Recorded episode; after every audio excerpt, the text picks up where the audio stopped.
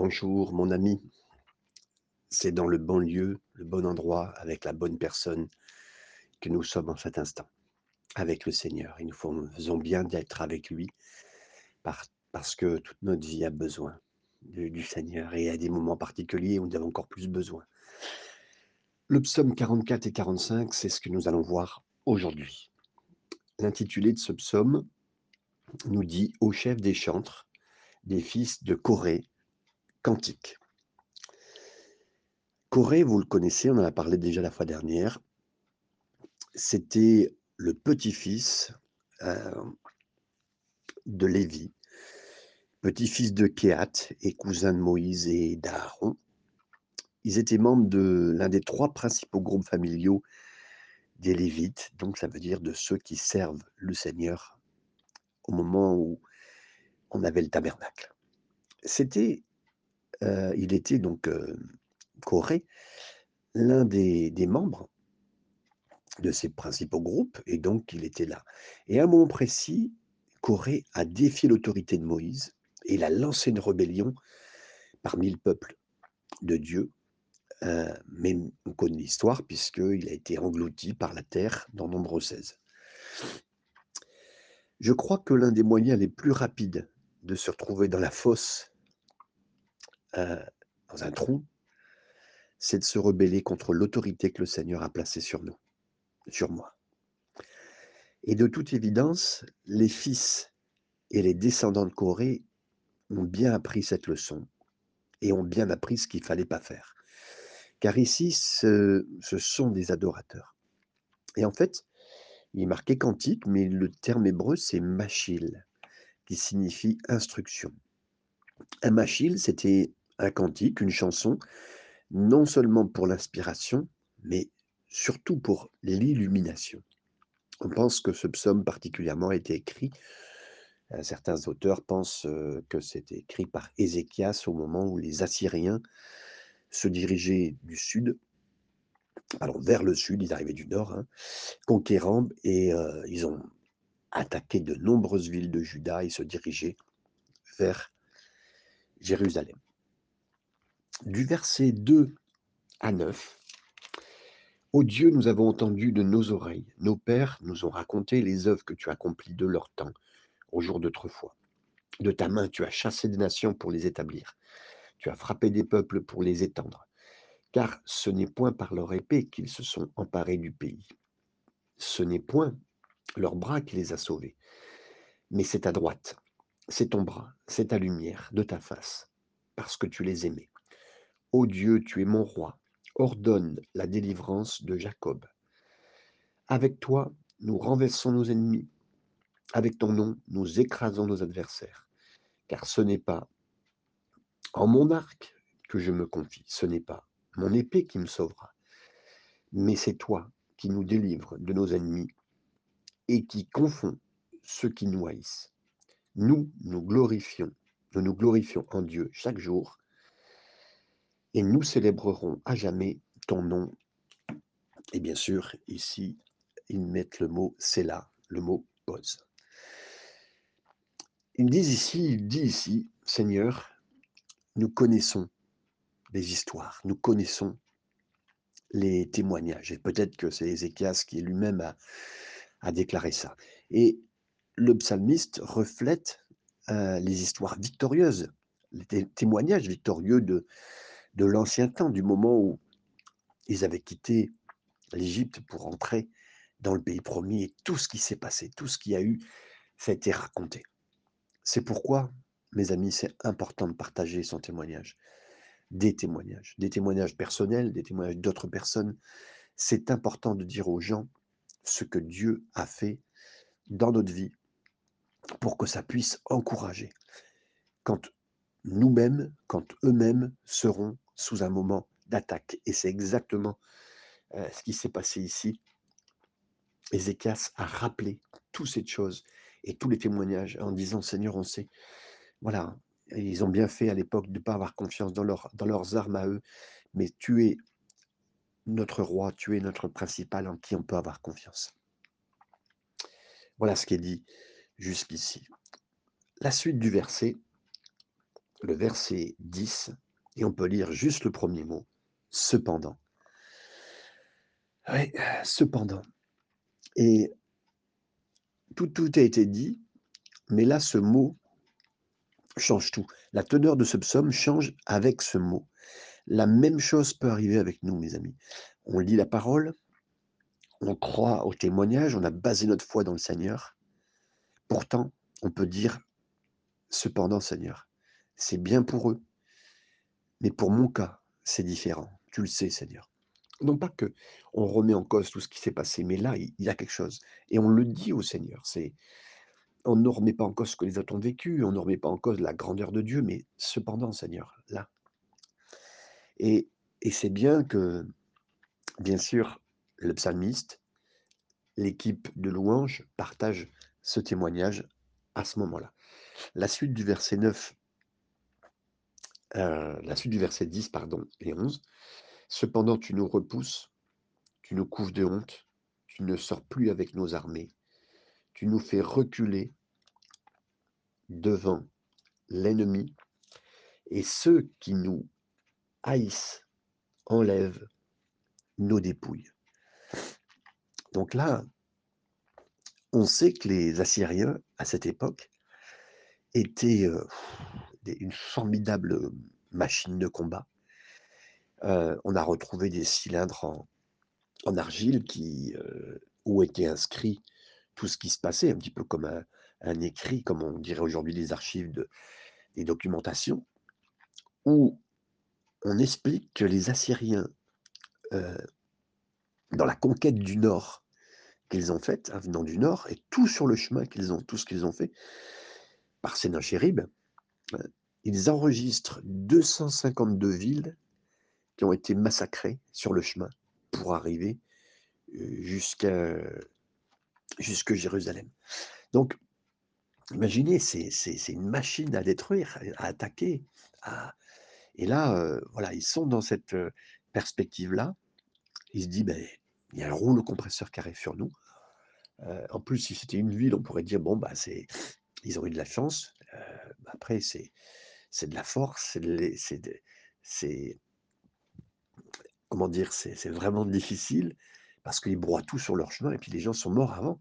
Donc, voilà. Et en plus, peut-être, oui, parce que on n'est pas à Jérusalem, donc ça a commencé du nord, donc à une centaine de kilomètres depuis jusque Jérusalem, 100 kilomètres où plusieurs villes ont été détruites par les Assyriens, puis on sait sûrement peut-être ce qui s'est passé. Donc c'est difficile, c'est difficile pour celui qui est l'auteur ou celui qui vit cette histoire et dire Seigneur, mais même tous ceux qui m'entourent, mon pays a commencé à être détruit, qu'est-ce que tu es en train de faire, Seigneur? Le verset 12. Tu nous livres comme des brebis à dévorer, tu nous disperses parmi les nations. Bien sûr, ici, Ézéchias peut dire la même chose. Seigneur, tu es vraiment notre berger, on le sait. Euh, on, a toujours vécu cela, on le sait. Mais là, on a l'impression que oui, les bergers, ben, le berger ne s'occupe pas de ses brebis et les brebis sont vraiment amenées à l'abattoir. Souvent, le peuple d'Israël a pu dire ça. Souvent, il a vécu des moments très très difficiles dans son histoire où il s'est senti tellement en difficulté. Combien de fois des chrétiens pourraient dire ça aussi? Euh, nous ne sommes pas habitués peut-être nous en Europe, mais les premiers protestants en France, en Europe, ont vécu des moments très difficiles.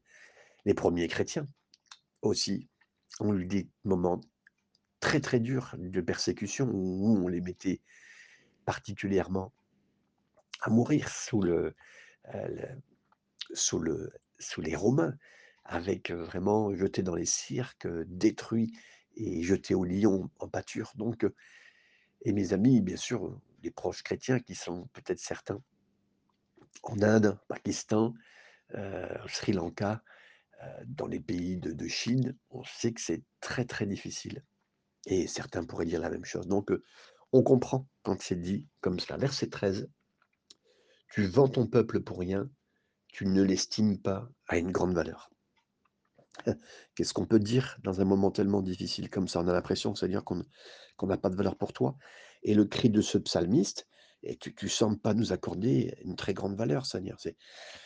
Seigneur, euh, je ne peux pas dire grand-chose si ce n'est que ce que je vois. ce que nous vivons. Et là, heu, on ne parle pas d'une petite période, peut-être que ça a pris quelques mois, heu, et que tous les villes sur le chemin de des Assyriens ont été détruites et particulièrement en Israël. Du tout en haut de Juda jusqu'à donc en en descendant, hein, donc c'est pas Juda, c'est l'inverse, donc du nord du pays jusqu'au sud. Versets 14 à 16. Tu fais de nous un objet d'opprobre pour nos voisins. Tu fais de nous un objet de sarcasme parmi les nations et de hochement de tête parmi les peuples. Ma honte est toujours devant moi et la confusion couvre mon visage. Je comprends pas, Seigneur. C'est ce que le psaume, psalmiste est en train d'écrire. Ce que tu es en train de nous faire, les gens l'entendent, les peuples autour, limitrophes, l'entendent, le voient, et euh, ça n'a pas de sens. Ça n'a pas de sens pour nous, ça n'a pas de sens pour ceux qui sont autour, et même les gens hochent la tête, c'est-à-dire c'était à l'époque, quand on ho- hochait la tête comme ça, c'est qu'on se posait des questions et on avançait dans cette posture en posant des questions, mais pourquoi ça arrive? Et donc c'est exactement ce que ici peut se poser comme question. Euh, les voisins, on voit toutes les réactions des autres, même les autres se posent des questions sur nos familles, sur, sur le pays, sur, sur cette perspective de ce qui va arriver dans l'avenir. Waouh, mon Dieu, c'est grave ce qui se passe dans ce pays, c'est grave ce qui se passe comme situation. Si c'est l'impression de dire, Seigneur, si c'était que nous qui pensions ça, mais on pense ça parce que beaucoup d'autres pays pensent la même chose.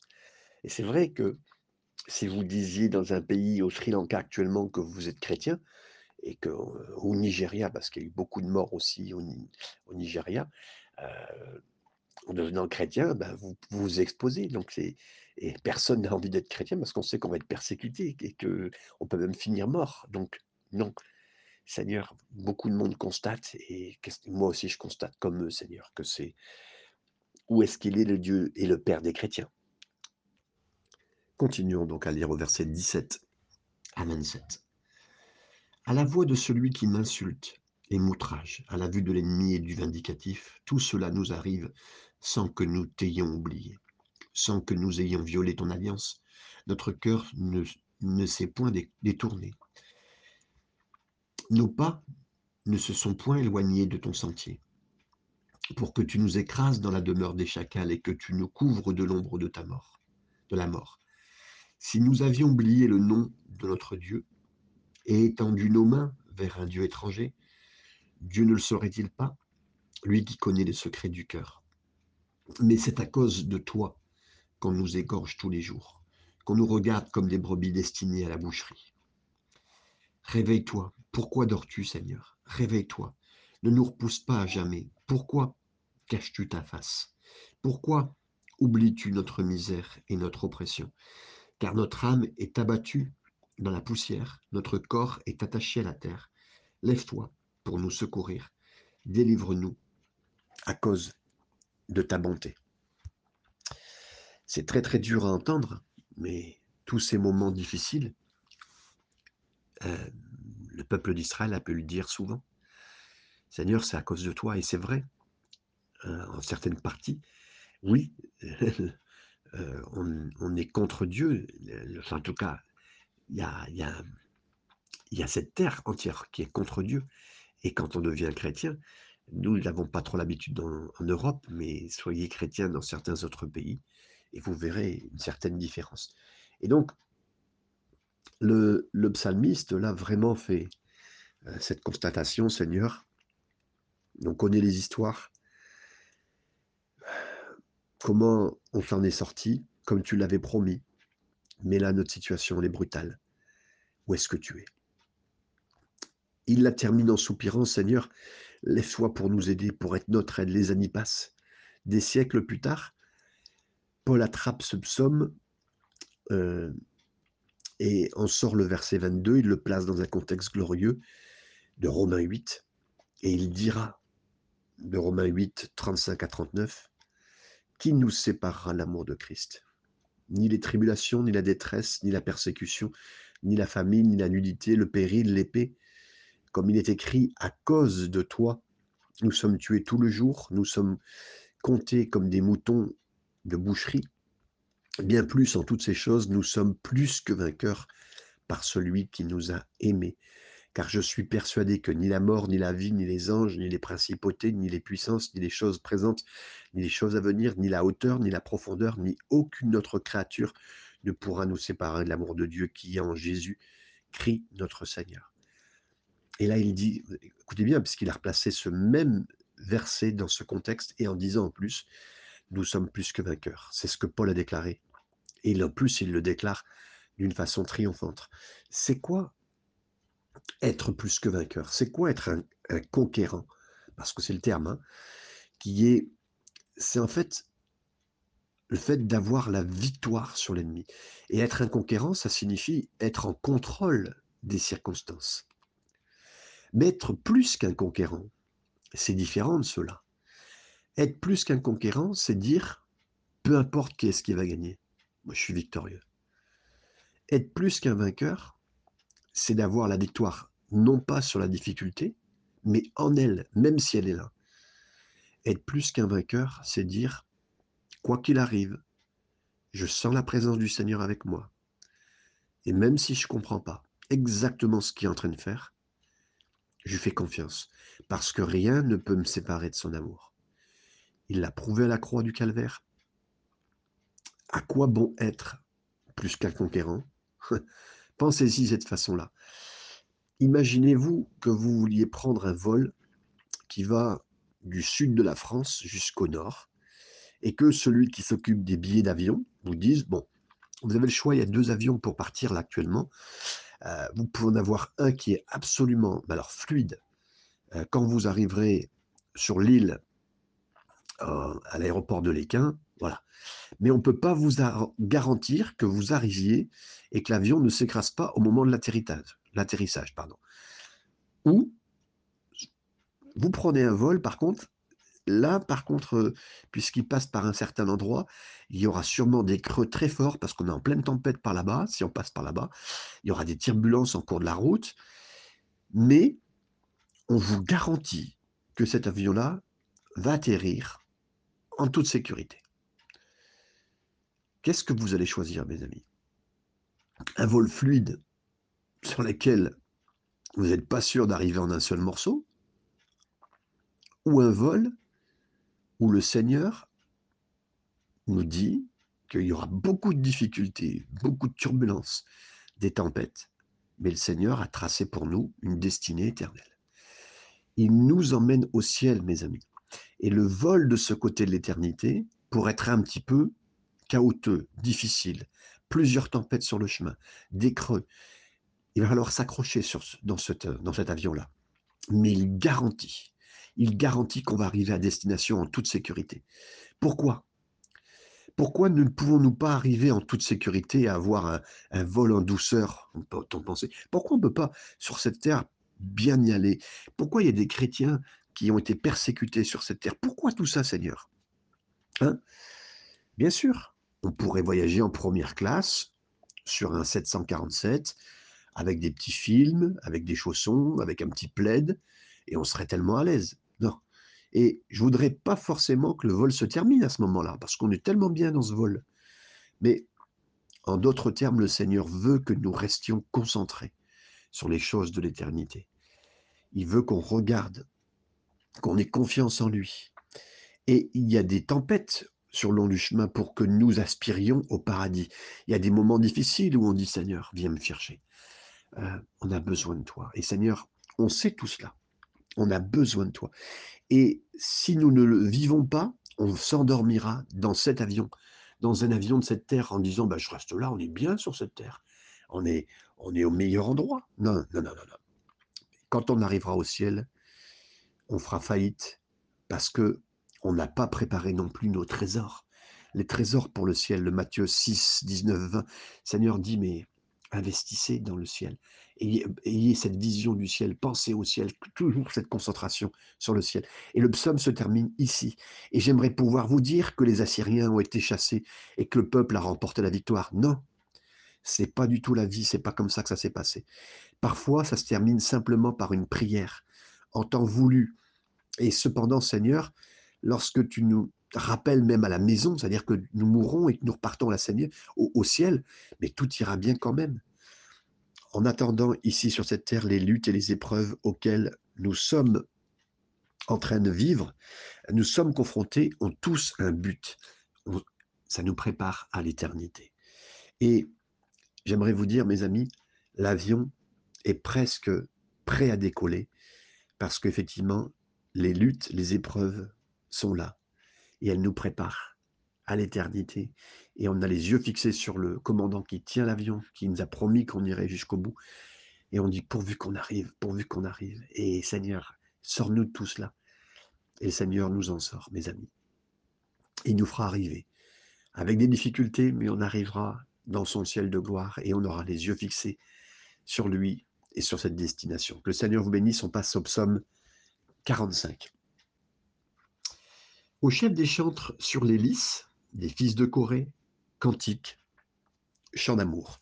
Encore une fois ici, cantique c'est Machil, vous le savez, maintenant vous avez appris.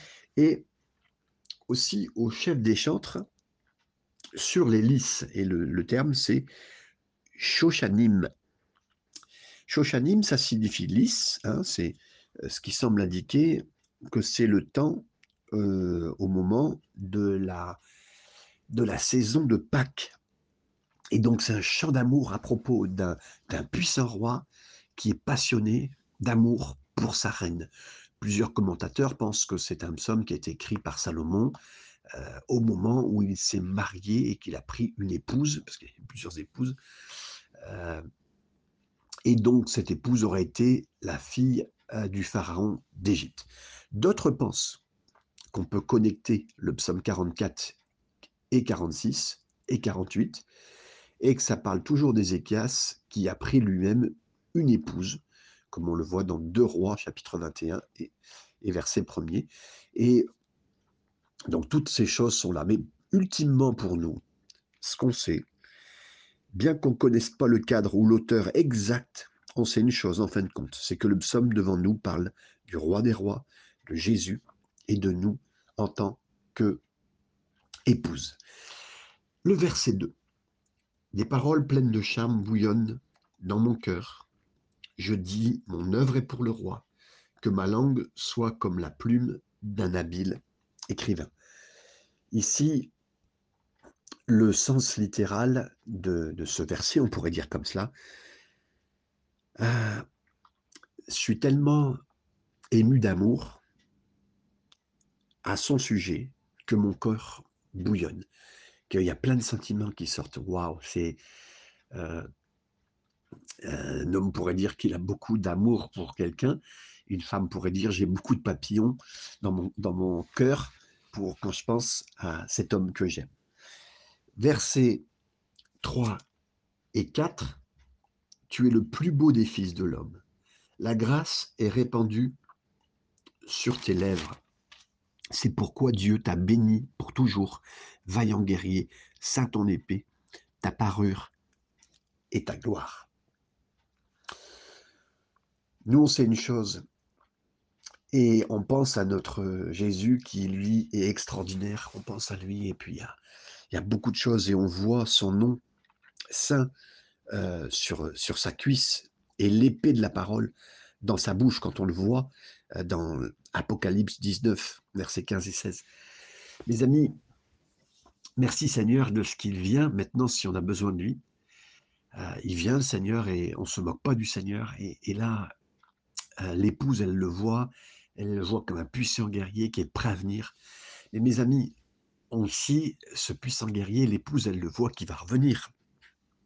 Et tous les problèmes qu'il y a eu sur cette terre, ils vont être réglés avec le Jésus qui est puissant. Et ça ne sera pas un petit Jésus qu'on a vu dans une crèche, ou un Jésus qui est venu mourir sur la croix, mais un Jésus plus que vainqueur et qui sera euh, à Armageddon, à Megiddo, le vainqueur de toutes choses. Le verset 5, nous continuons. Oui, ta gloire, sois vainqueur, monte sur ton char, défends la vérité, la douceur et la justice, et que ta droite se signale par de merveilleux exploits. Donc ta droite, seule celle de notre Dieu, et quand on pense ta droite, ta main, c'est quoi? Ben, C'est une, une main percée de clous pour nous. Et en tant que tel, il enseigne à la fois jusqu'à jusqu'où l'homme va aller pour faire du mal à Dieu. On sent bien que, le, que sur cette terre, mais les gens veulent détruire Dieu, veulent détruire le peuple de Dieu. En général, les chrétiens, euh, on vient d'en parler dans le psaume précédent, ils veulent déterminer, ils sont déterminés à détruire Dieu, à ce que Dieu sorte de la vie, à ce qu'ils puissent faire ce qu'ils veulent. C'est ça, ils sont déterminés à détruire Dieu. Et de l'autre côté, où est-ce que Dieu est prêt à aller pour moi, pour nous? Il est prêt, il est déterminé même à, donner son Fils pour sauver l'homme. Déterminé à tout faire pour sauver l'homme. C'est, vraiment cette détermination incroyable qu'on lit ici. Versets 6 et 7. Tes flèches sont aiguës, des peuples tomberont sous toi, elles, perceront le cœur des ennemis du roi. Ton trône, ô Dieu, est éternel, le sceptre de ton règne est un sceptre d'équité. L'auteur du livre des Hébreux reprend ici ce, verset et euh, reparle bien sûr du fait que, Jésus est roi, que Jésus est divin, que Jésus est bien euh, celui que nous pensons. Et euh, certains ne pourraient pas croire que Jésus est Dieu, mais on le revoit et c'est utilisé dans ce cadre-là. Versets 8 et 9, on continue. Tu aimes la justice et tu es la méchanceté. C'est pourquoi Dieu, ton Dieu, t'a oint d'une huile de joie par privilège sur tes collègues. Verset 9, la myrrhe, l'aloès et la casse parfument tous tes vêtements. Dans les palais d'ivoire, les instruments à cordes se réjouissent. Euh, au travers de l'histoire, euh, des siècles, hein, on n'a vu que de mauvais rois, des rois tristes et des rois fous, beaucoup. Et euh, vous pourriez penser à un tas d'histoires de rois en général. Mais notre roi, à nous, le roi des rois, il est heureux, il est joyeux. Pourquoi? Parce qu'il est le péché et il aime la justice, comme on vient de le lire ici. Et j'aimerais vous dire, si vous voulez vous être aussi heureux comme lui, comprenez que le péché apporte la tristesse, que et la sainteté apporte la joie. En tant que mère, en tant que père, c'est ce que vous devez dire encore, encore, encore à vos enfants. Contrairement à ce que dit le diable et ce que le monde propage en pensant, regardez ce que vivent la, la télé-réalité, les Marseillais, tout ce que vous voulez, qui eux peuvent se disputer, euh, passer des soirées et danser, puis euh, et plus. Hein. Comme quoi, ça apporte la joie. Hein. Bien sûr, il y a un certain plaisir dans le péché pour un certain temps, mais la Bible dit c'est pour une certaine saison, pour un certain temps. Hébreux 11, 25. Mais son salaire à moyen et long terme, c'est la mort, et pas plus et pas moins que la mort. Et ça détruit tout, mes amis. Ça détruit tout, ça détruit une famille, ça détruit votre ministère, ça détruit votre vie entière. Comme le dit, le salaire du péché, c'est la mort, Romains 6, 23. Il y a quelque chose de très attirant et séduisant chez une personne qui aime la justice. Et là, et surtout quelqu'un qui n'ouvre pas les yeux euh, pour regarder le péché, pour aimer le péché. Et Jésus était comme cela, parce qu'il dégageait une telle joie que les foules affluaient vers lui, et les pécheurs quittaient même leur filet pour le suivre. Versets 10 et 11. Des filles de rois sont parmi tes bien-aimés, la reine est à ta droite, parée d'or d'Ophir. Écoute, ma fille, vois et prête l'oreille. Oublie ton peuple et la maison de ton père. Là, après avoir vu la beauté et la majesté du roi, hein, qui, euh, qui est clairement vu dans les autres passages, nous voyons maintenant la reine, la mariée. C'est vous et moi. Et ici, on nous dit Oublie ton propre peuple, la maison de ton Père. Dans Luc 14, Jésus a dit, si quelqu'un vient après moi, il doit haïr sa mère, son père, son frère, sa sœur, sinon il ne pourra pas être mon disciple. Luc 14, 26. Ça signifie que notre amour pour le Seigneur et notre engagement vers notre roi sont si grands qu'ils vont même éclipser complètement notre amour pour quiconque. Bien sûr que vous connaissez ce contexte, hein, quand il dit il doit haïr sa mère, il doit aimer plus que sa mère, que son père. Et plus j'aime Jésus, plus j'aimerais ceux aussi qui m'entourent. et ceux qui sont de ma propre famille, mais mon amour pour lui doit dépasser de loin mon amour de n'importe qui d'autre, même ma famille. Et en tant qu'épouse fidèle, je dois donner ma vie entière à Jésus et le suivre lui seul, au-delà de tout. Et quand on place le Seigneur en priorité, même dans un couple, hein, des fois une femme peut, elle peut tellement aduler son mari, ou l'inverse, un homme aduler sa femme. Non, non, on doit aimer mieux, aimer plus le Seigneur. Et si on met le Seigneur en premier, j'aimerais vous dire qu'un homme aimera bien sa femme, aimera sa femme, je ne même pas aimera bien, aimera sa femme comme il le faut. Le verset 12, le roi porte ses désirs sur ta beauté, puisqu'il est ton Seigneur, rends-lui tes hommages. Vous savez, on le sait, mais euh, on a des dévotions tous les jours, vous passez du temps avec le Seigneur. Et la vie de dévotion, ce n'est pas seulement pour qu'on puisse mieux passer une journée ou pour qu'on soit béni. Non. Des choses arrivent, des problèmes arrivent, et le suivant, c'est quoi? C'est que notre roi, notre Seigneur, il désire vraiment beaucoup de temps avec nous. L'Éternel, notre Dieu au milieu de nous, est impuissant. Il nous sauvera, il se réjouira de toi avec joie. Il se reposera dans son amour et avec avec chant, comme on le lit dans Sophonie chapitre 3 verset 17. Relisez ce passage en pensant bien à ce que le Seigneur pense de nous, de ce qu'il veut prendre du temps pour nous. Il veut nous honorer et nous bénir. Est-ce que vous comprenez cela? Le Seigneur repose sur son amour pour vous et non pas sur cet amour que vous avez pour lui. C'est pourquoi Jean ne s'est pas décrit comme le disciple qui aimait Jésus, pourtant il aurait pu dire qu'il aimait Jésus, mais il dira plutôt le disciple que Jésus aimait. Dans Jean 13, verset 23. Dans Jean 20, verset 2, verset 21, chapitre 21, verset 7. Et Jésus nous a lavé dans son sang, mes amis. Apocalypse chapitre 1, verset 5. Nous a revêtus de sa justice. Ésaïe 61, verset 10. Il nous a choisis avant la fondation du monde. Éphésiens chapitre 1, verset 4. Et la vie de prière, la vie de dévotion me dit, ça, ça me déconcerte entièrement. Seigneur, pourquoi est-ce que tu m'as choisi pour être ta fiancée pour être ton épouse? tu l'as fait, Seigneur, et je ne comprends pas ce que tu l'as fait. Et je te remercie, Seigneur, parce que ça me bénit et euh, ça me fait du bien de savoir que tu m'aimes tellement. Le verset 13 et 14. Et avec des présents, la fille de Tyr, les plus riches du peuple rechercheront ta faveur, toute resplendissante, et la fille du roi, dans l'intérieur du palais, elle porte un vêtement tissé d'or. Ici, nous, en tant qu'épouses, nous avons un appel glorieux et euh, nous sommes vraiment glorieux à l'intérieur à cause du trésor que Jésus a mis en nous, comme le dit 2 Corinthiens chapitre 4, euh, verset 7. Versets 15 et 16, elle est présente au roi, vêtue de ses habits brodés, et suivie des jeunes filles, ses compagnes, qui sont amenées auprès de toi. On les introduit au milieu des réjouissances et de l'allégresse. Elles entrent dans le palais du roi. On sait que dans Apocalypse chapitre 19, on voit l'épouse présentée au mariage, à la fête de l'agneau, et on le revoit ici tel qu'il est écrit. Verset 17, on continue. Tes enfants prendront la place de tes pères, et tu les établiras princes dans tout le pays. Nous aussi, en tant qu'épouse de Christ, nous serons fructueux, on portera du fruit, car au fur et à mesure qu'on passera du temps avec lui, d'autres verront cette beauté se refléter en nous.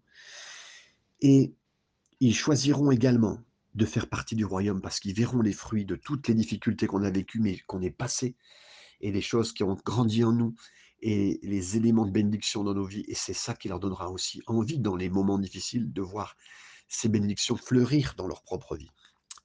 Et le dernier verset, le verset 18, je rappellerai ton nom dans tous les âges. Aussi les peuples te loueront éternellement et à jamais. Mes amis, si vous avez besoin d'une raison pour louer le Seigneur toujours et à jamais, relisez ce psaume 45 et reconsidérez que Jésus est notre roi, mais il est surtout notre époux qui nous aime. Et comment il nous regarde et les choses glorieuses qu'il nous a réservées. Et j'aimerais vous dire alors, avec cela, vous saurez louer le Seigneur de plus en plus. Et vous sentirez tellement cet amour. Il vous prend dans ses bras dans ces instants, il vous embrasse. Et il vous aime de toute sa force. Et il a donné sa vie pour vous. Et aujourd'hui, il vous conserve dans ses bras. Et il vous donne beaucoup d'amour. Que le Seigneur vous garde et soyez renouvelés dans toute cette journée. Amen et amen.